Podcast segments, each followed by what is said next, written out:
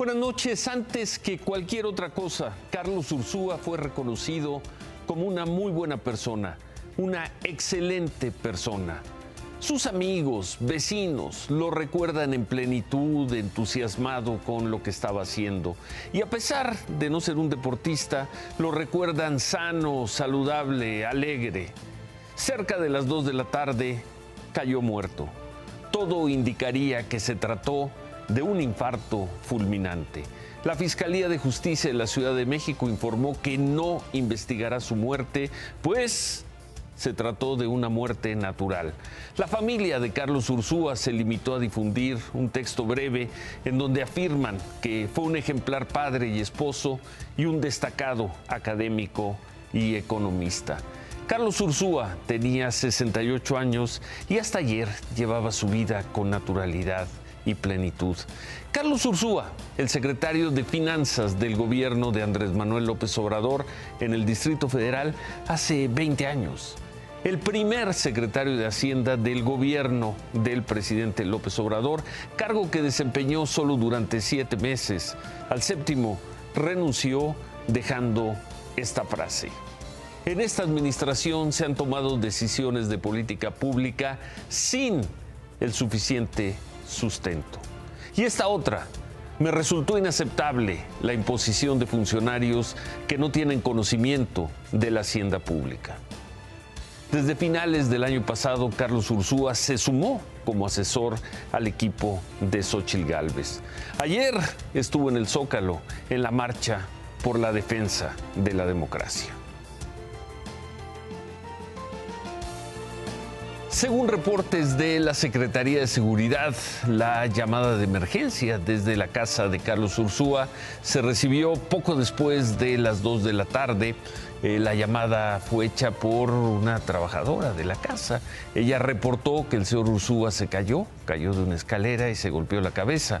Cuando llegaron paramédicos y policías, Carlos Ursúa estaba muerto, no tenía signos vitales.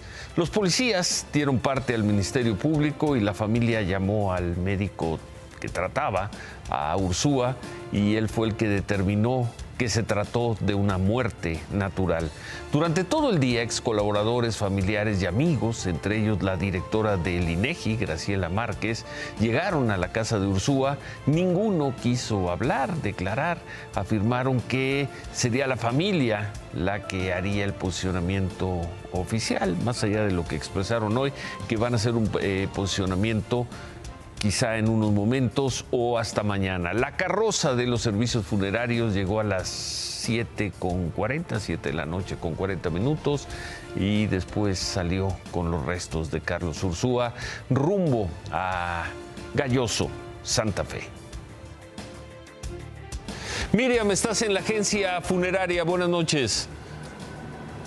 Así es, Ciro, estamos en Santa Fe, en Galloso Santa Fe, y hasta aquí ha llegado la familia eh, cercana. Su familia fue la primera en llegar, su esposa, sus hijos, y bueno, han llegado también ex colaboradores. Hasta el momento no ha llegado ningún político hasta esta sala de velatorios. Eh, la única persona que ha acompañado desde la tarde hasta este momento es Graciela Márquez, directora del INEGI, quien me dijo, bueno, fue mi maestro, es mi mentor, y lamento mucho su muerte y no me voy a despegar. Ella sigue aquí, y bueno, ¿qué se tiene contemplada una misa a las 11 de la mañana, Ciro, y va a ser cremado el cuerpo, es lo que nos dicen y también lo que está en pantallas aquí en, en el velatorio de Galloso.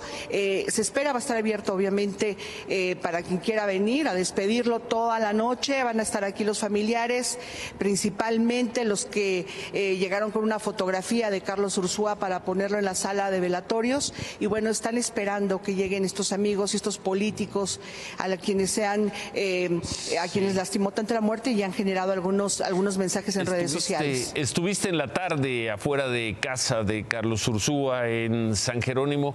¿Qué escuchaste? ¿Algo adicional a lo que ya hemos informado? ¿Escuchaste algo? No, es decir, ha sido muy herméticos. De hecho, salió el médico una vez que salió la carroza, él salió cinco minutos después, no bajó la ventanilla para hablar con los medios. Solamente sabemos esta parte, que él muere por causas naturales. Sabemos que era su médico tratante, que tenía una enfermedad, no se ha especificado cuál y cuál era su padecimiento, pero sin embargo esto fue suficiente para frenar una carpeta de investigación y también pues no que no se le haga la necropsia de ley cuando hay una muerte en domicilio y más cuando está lastimada la persona, en este caso pues él cayó de la escalera y presentaba una lesión en cabeza, Ciro. Bueno, pero es lo que se comenta ahí, que se cayó. Es lo que se, es lo que se, cayó. Y eh, cayó. Exactamente, habría tenido él el infarto y como consecuencia él cae de la escalera, ya no puede sostenerse. Lo que no sabemos es si él cae muerto o todavía tiene algún eh, tiene signos vitales, porque cuando llega el ERUM a los minutos, pues ya no tiene, ya certifican los paramédicos que ya no tiene signos vitales. Por eso llaman al Ministerio Público y la familia llama al médico tratante. Más o menos fueron cinco horas, Ciro, en este lapso en que se determina la causa de muerte como natural y bueno, sal, llega el servicio funerario Gracias, Miriam. Buenas noches. Buenas noches.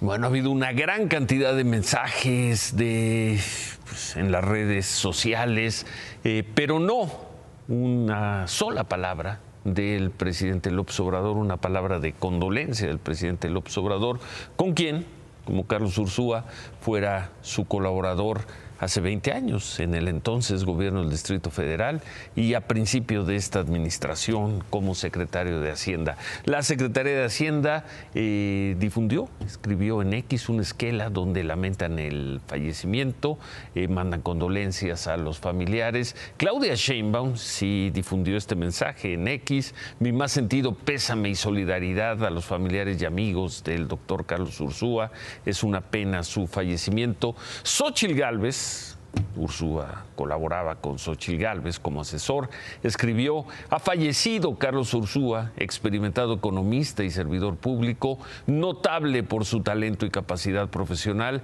pero sobre todo por su integridad como ser humano. Nos va a hacer mucha falta con enorme tristeza. Envío mis más sentidas condolencias a su familia, amigos y colegas. Ha habido eh, mensajes del Banco de México, del Colegio de México, en fin, de muchísimas instituciones y personas, no, del presidente Andrés Manuel López Obrador.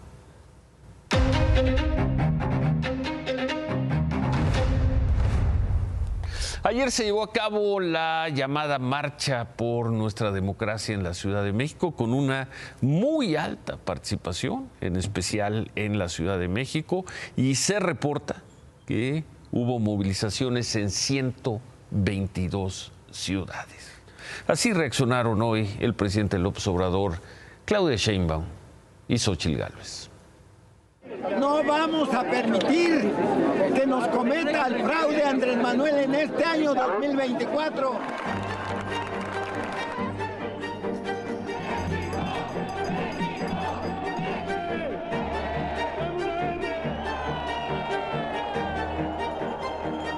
Los que estaban antes, ya sea en el gobierno o ya sean los que se beneficiaban con la corrupción, están inconformes y quieren regresar.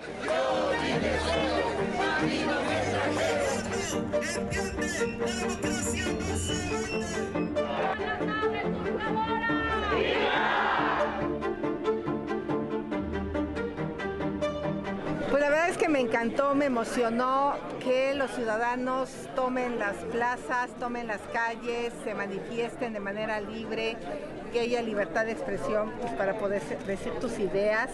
Eh, yo estoy convencida que mientras haya ciudadanos manifestándose en las calles no habrá poder que mande al diablo las instituciones.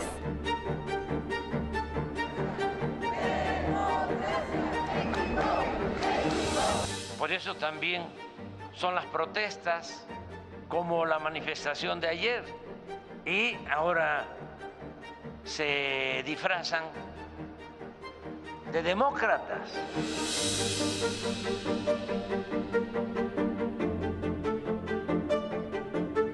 ¿Quién convoca? Por el sector Claudia X González. es un opositor desde siempre de nuestro movimiento y que no tiene nada de ciudadano, sino que realmente es el articulador de todo ese bloque. Lorenzo Córdoba, él era presidente del INE. No vio la compra de votos del 2012 con todas las pruebas que se presentaron de Monex, etcétera, etcétera, etcétera. Eh, pero ahora dice que eh, nosotros queremos quitar la democracia en el país y que viene el autoritarismo más autoritario que el que existe ahora. O sea, ¿en qué país viven? Además, pues, ponen esta idea de que AMLO es un gobierno autoritario. Sí, claro. Y que vamos a seguir con gobiernos autoritarios. Pero ayer marcharon libremente. Pudieron decir libremente lo que quisieran. En un gobierno autoritario no los hubieran dejado marchar, no los hubieran dejado pues decir nada, los medios hubieran dicho cualquier cosa, eh, menos lo que dijeron hoy o ayer. Es decir, vivimos en una democracia. ¿Cuál autoritarismo?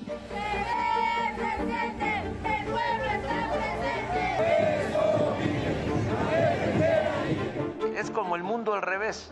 Ellos son los demócratas, nosotros somos la dictadura ellos no tienen nada que ver con el narcotráfico. Nosotros somos los narcotraficantes. Ahí está García Luna, que fue secretario de seguridad de Calderón y eh, protegido por muchos de los que fueron ayer a la marcha.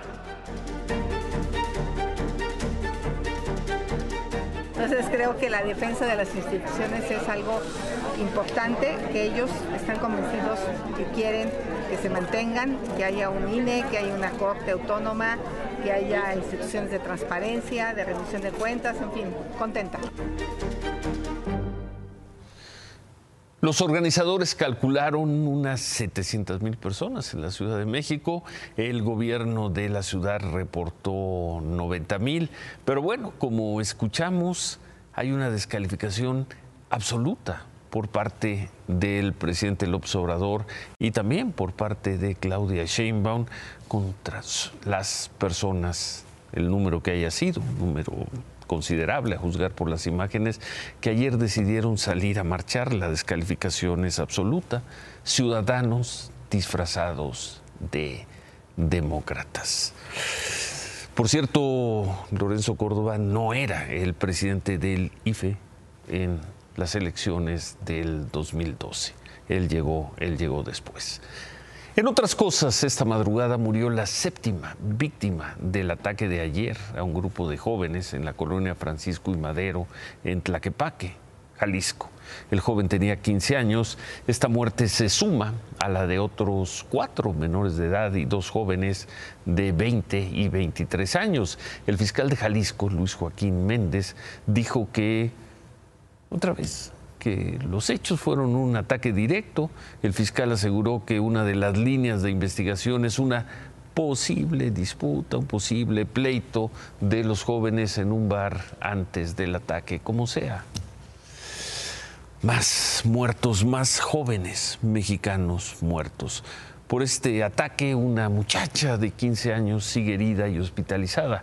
El fiscal aseguró que hasta el momento no ha podido dar más información del ataque, pues sigue delicada, que tiene heridas en la cara, en el pecho y en los brazos. Y hoy se difundieron estas imágenes, vamos a verlas, del momento en el que ayer fue asesinada una persona en San Pedro, en Nuevo León.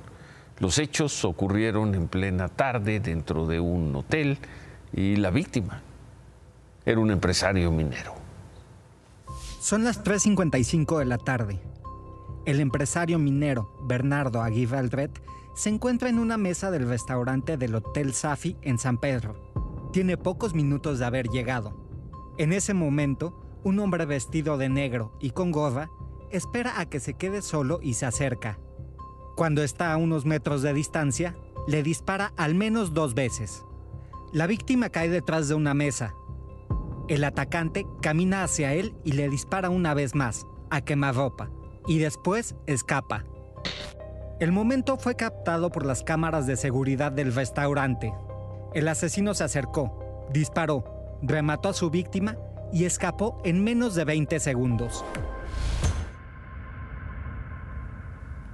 Hasta hace unos momentos no había detenidos. El empresario Bernardo Aguirre era originario de Coahuila, vivía en Monterrey.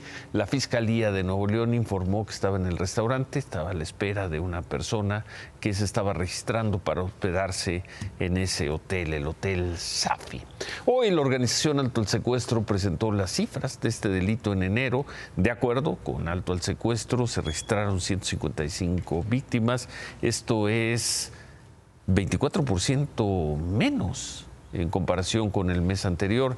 Pese a esta baja, con estas cifras, aún siguen ocurriendo cinco secuestros al día en todo el país en las cifras de la organización Alto al Secuestro.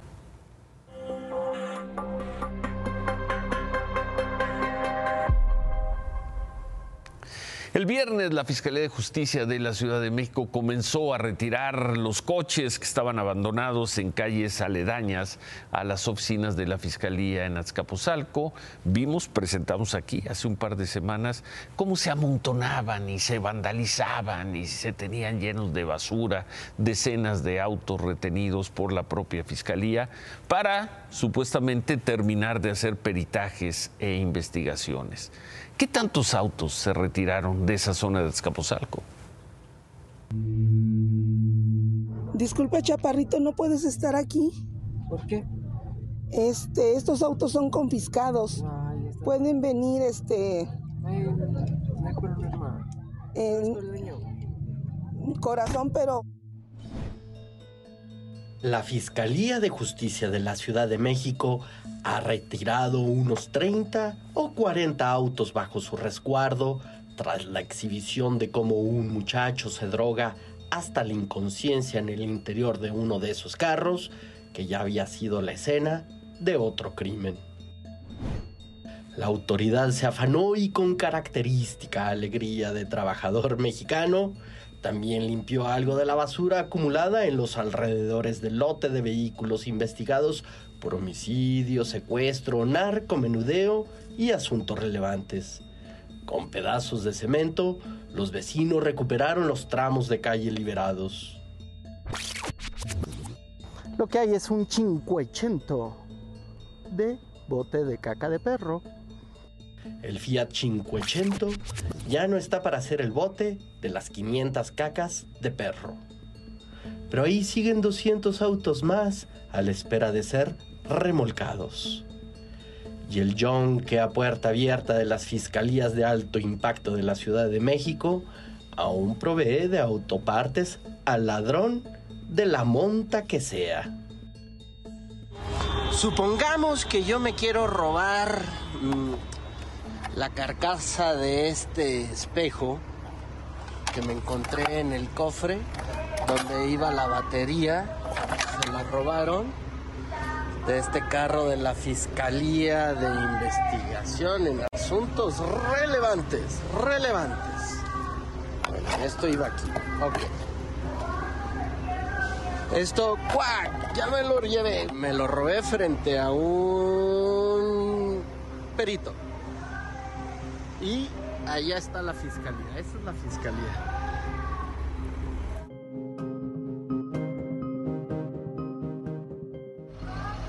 Pues qué. ¿Qué decir?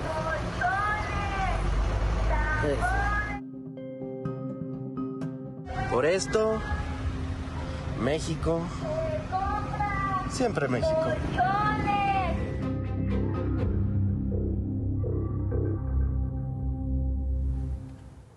Ahí va el retiro de vehículos. Vamos a estar atentos, vamos a registrar qué tantos autos son sacados de ahí y a dónde, a dónde se los llevan. Y queda la pregunta si hacía falta documentar esto, documentarlo visualmente. Un año después de que lo habíamos hecho, lo hicimos el año pasado, para que comience a retirarse estos vehículos. En fin, Claudia, buenas noches. Ciro, buenas noches. Hoy el presidente López Obrador encabezó la ceremonia por el Día del Ejército con la inauguración de un nuevo complejo de industria militar en el municipio de Oriental en Puebla. Destacó el papel del ejército durante su gobierno, dijo que su apoyo ha sido fundamental para el desarrollo y el progreso de este país. Agradeció también el apoyo que le ha dado el ejército en la construcción de las obras emblemáticas para su gobierno, como el tren Maya, el aeropuerto Felipe Ángeles, y rechazó lo que dijo tanto los opositores le han criticado, que se esté militarizando al país. Y a tres días, Ciro, de la muerte de Alexei Navalny, el eh, gobierno ruso. Este opositor, preso. Opositor, político, años, periodista preso desde hace varios años y quien murió en la cárcel el pasado miércoles. 47 años tenía y era el principal rostro de la oposición al gobierno de Vladimir Putin. Viernes, perdón. Murió el viernes. Hoy, a tres días de su muerte, su viuda, Yulia Navalnaya, hizo su primera aparición en Twitter. Dijo que Putin fue quien mató a su esposo e hizo esta advertencia. Три дня назад Владимир Путин убил моего мужа Алексея Навального. Путин убил отца моих детей. Путин отнял самое дорогое, что у меня было, самого близкого. Он вместе с ним захотел убить наши надежды, нашу свободу, наше будущее. Убив Алексея, Путин убил половину меня, половину моего сердца и половину моей души. Но у меня осталась вторая половина, и она подсказывает мне, что я не имею права сдаваться. Я буду продолжать дело Алексея Навального, продолжать бороться за нашу с вами страну. Y es que según dijo, hoy por tercera vez el gobierno ruso le negó a Yulia y a su familia la entrega del cuerpo de Navalny. Lo entregarán, según dijo el gobierno ruso, esta tarde hasta el 4 de marzo. Eso, por supuesto, alimentó las sospechas de su esposa Yulia, quien dijo que cuando ellos sepan cuál fue la causa de la muerte de Navalny y si hay un responsable, lo darán a conocer. Cuatro meses después. Gracias, Claudia. Buenas noches, Ciro. Nos vamos. No me puedo ir. Gracias. No me puedo ir, Ciro. No me puedo ir porque un juez federal vinculó a proceso a Ismael Figueroa, ex líder del Sindicato de Bomberos de la Ciudad de México, esta noche. Esta vez la Fiscalía General de la República lo señaló de tres delitos. Robo calificado en pandilla, extorsión y fraude equiparado. Estos adicionales a la acusación por un supuesto lavado de dinero de más de 11 millones de pesos, dinero del sindicato del 2013 al 2018. Por lo pronto y durante los próximos dos años, Ismael Figueroa va a permanecer preso en el reclusorio sur. Lo que sí es que el juez federal rechazó la petición de la Fiscalía General de la República de internarlo en un penal de máxima seguridad. Gracias. Buenas Gracias. Buenas, buenas noches. Miriam, de regreso contigo en la agencia funeraria y en Santa Fe. Buenas noches otra vez. Otra vez, Ciro, eh, hace unos momentos llegó Xochil Gálvez, llegó sola y nos dijo que viene del aeropuerto directo para dar las condolencias a la familia porque se fue un gran amigo, pero sobre todo un indispensable colaborador para su campaña. Una pérdida irreparable es lo que dice ella con Carlos Ursúa, pero vamos a escuchar lo que nos dijo a su llegada. Lo vi la semana pasada, tuvimos una reunión de trabajo y pues para mí sí es una pérdida enorme porque pues, tenía esta, esta claridad de qué había que hacer para reducir la desigualdad. Eh, y bueno, ojalá vuele alto, pero le hace falta a México en este momento. Ayer estuvo en la marcha, muy contento, este, muy optimista, estaba contento con el rumbo que estaba tomando la campaña, en fin, pero pues son cosas... ¿En algún momento te manifestó él que tenía problemas de salud? No. No, la verdad, no. Platicamos ampliamente la semana pasada, pero no. Digo, obviamente si hubiera sentido mal, no creo que hubiera estado ayer en la marcha. Gracias, Miriam. Ciro, gracias, hasta luego. Nada más, ¿tenías algo más que decir? No, nada más que ella nos había comentado que la tarea que tenía Carlos Ursúa para los siguientes días era un activismo fuerte ya en los estados de la República y pues bueno, eso es lo que, lo que tenía que decir. Gracias. Gracias, Miriam. Gracias. Hacemos una pausa, pero antes, David. La Secretaría de Hacienda le está haciendo perdedizos unos 11 mil millones de pesos a la Secretaría de Comunicaciones y Transportes y ellos no pueden hacer carreteras. Ahorita te platico, Ciro. A pesar de que el dinero ya estaba etiquetado por los legisladores, a la Secretaría de Infraestructura, Comunicaciones y Transportes le... Pues no sé cómo decirlo. Le hicieron de chivo los tamales le escondieron o nada más le incautaron 11 mil millones de pesos. ¿Quién? La Secretaría de Hacienda. ¿Cómo? La Secretaría de ¿Cómo? Hacienda ¿Cómo le avisa. ¿Para qué? Para el programa de mantenimiento de carreteras. Más que construcciones, Más no, mantenimiento. es mantenimiento de carreteras. Sí, sí. Eh, ya estaban en marcha las licitaciones. Sí. Estas licitaciones, porque se tienen que hacer en esta época del año, porque es antes de que empiecen las lluvias, porque es más caro y más difícil hacerlo cuando llueve. 11 mil millones de, De pesos. son como unos 600 millones de dólares. Como más le- o menos. al de repente les de- dijeron que el dinero estaba retenido, así como cuando el banco te dice que te retuvieron tu operación y que pararan las licitaciones. ¿Y? Pues la industria de la construcción dice, oigan, y las licitaciones que son, depende a quién le digas, pero son entre 360 Oye, y... pero es el mantenimiento de las carreteras del mantenimiento de federales, las más ni carreteras federales. O sea, Sí. le pararon el dinero. Por lo pronto, hoy está parado ese trabajo. Pues esas licitaciones están paradas. Las licitaciones, el o sea, trabajo sigue. se tienen que empezar a hacer. Sí. O sea, estas licitaciones siempre se hacen en enero, Mm. febrero, para hacerlo antes de que empiece a llover y que las carreteras estén listas para la época de lluvia. Entonces, la Secretaría de Hacienda, la Secretaría de Comunicaciones y Transportes les dijo a, le dijo a sus centros SST, paren las licitaciones porque no ¿Y qué va a tenemos ahí? dinero. Tú sabes siempre Pues- lo que va a pasar. ¿Qué va a pasar ahí? Mira, si le preguntas a la Secre- Secretaría de Infraestructura, Comunicaciones y Transportes, no saben y están esperando que la Secretaría de Hacienda les diga que. Y hay otra versión, que se decidieron ahorrarse ese dinero dándoselo al ejército para que ahora se pongan a pavimentar. O sea, que ese trabajo lo haga el ejército. Que lo haga el ejército. ¿Tú crees eso? No me parece, no me parece adecuado, No tienes correcto. información, pero no lo dudarías. Más bien, creo que sería un error históricamente grande. ¿Por qué? ¿Por qué? Mantenimiento. Porque hay mantenimiento de carreteras, hay empresas en todo el país, básicamente que son pequeñas y medianas, que hacen ese trabajo, que lo hacen bien. bien, que lo hacen con eficiencia y que además, ¿qué tiene que hacer el ejército?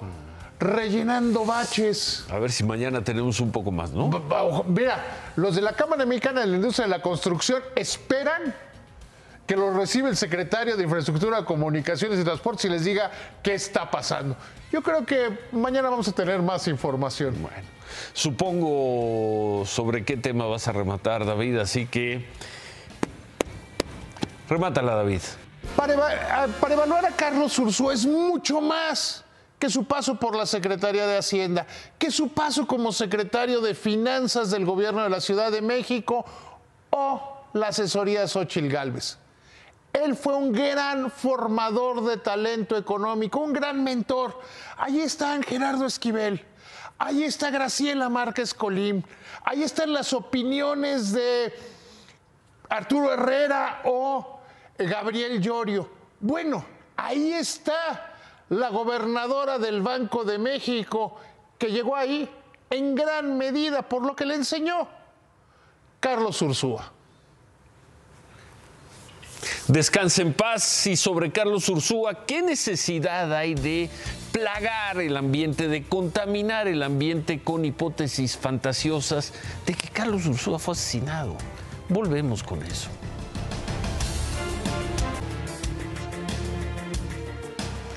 Como suele ocurrir en casos como el de hoy, casos de muerte súbita de un hombre público y prominente, han comenzado a circular versiones que hablan de que la muerte de Carlos Ursúa fue en realidad un asesinato.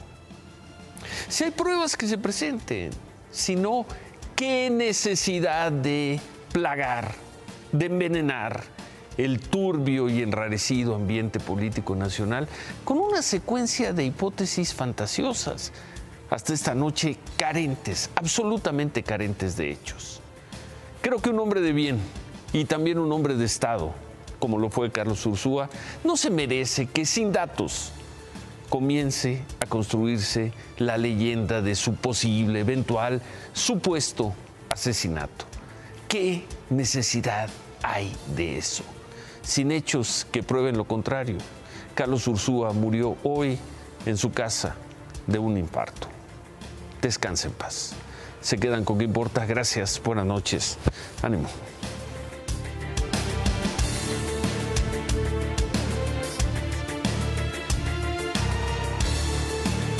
Imagen Noticias, acompáñenos de lunes a viernes, 10 y media de la noche, a través de Imagen Televisión por el 3.1 y síganos también en nuestras redes sociales.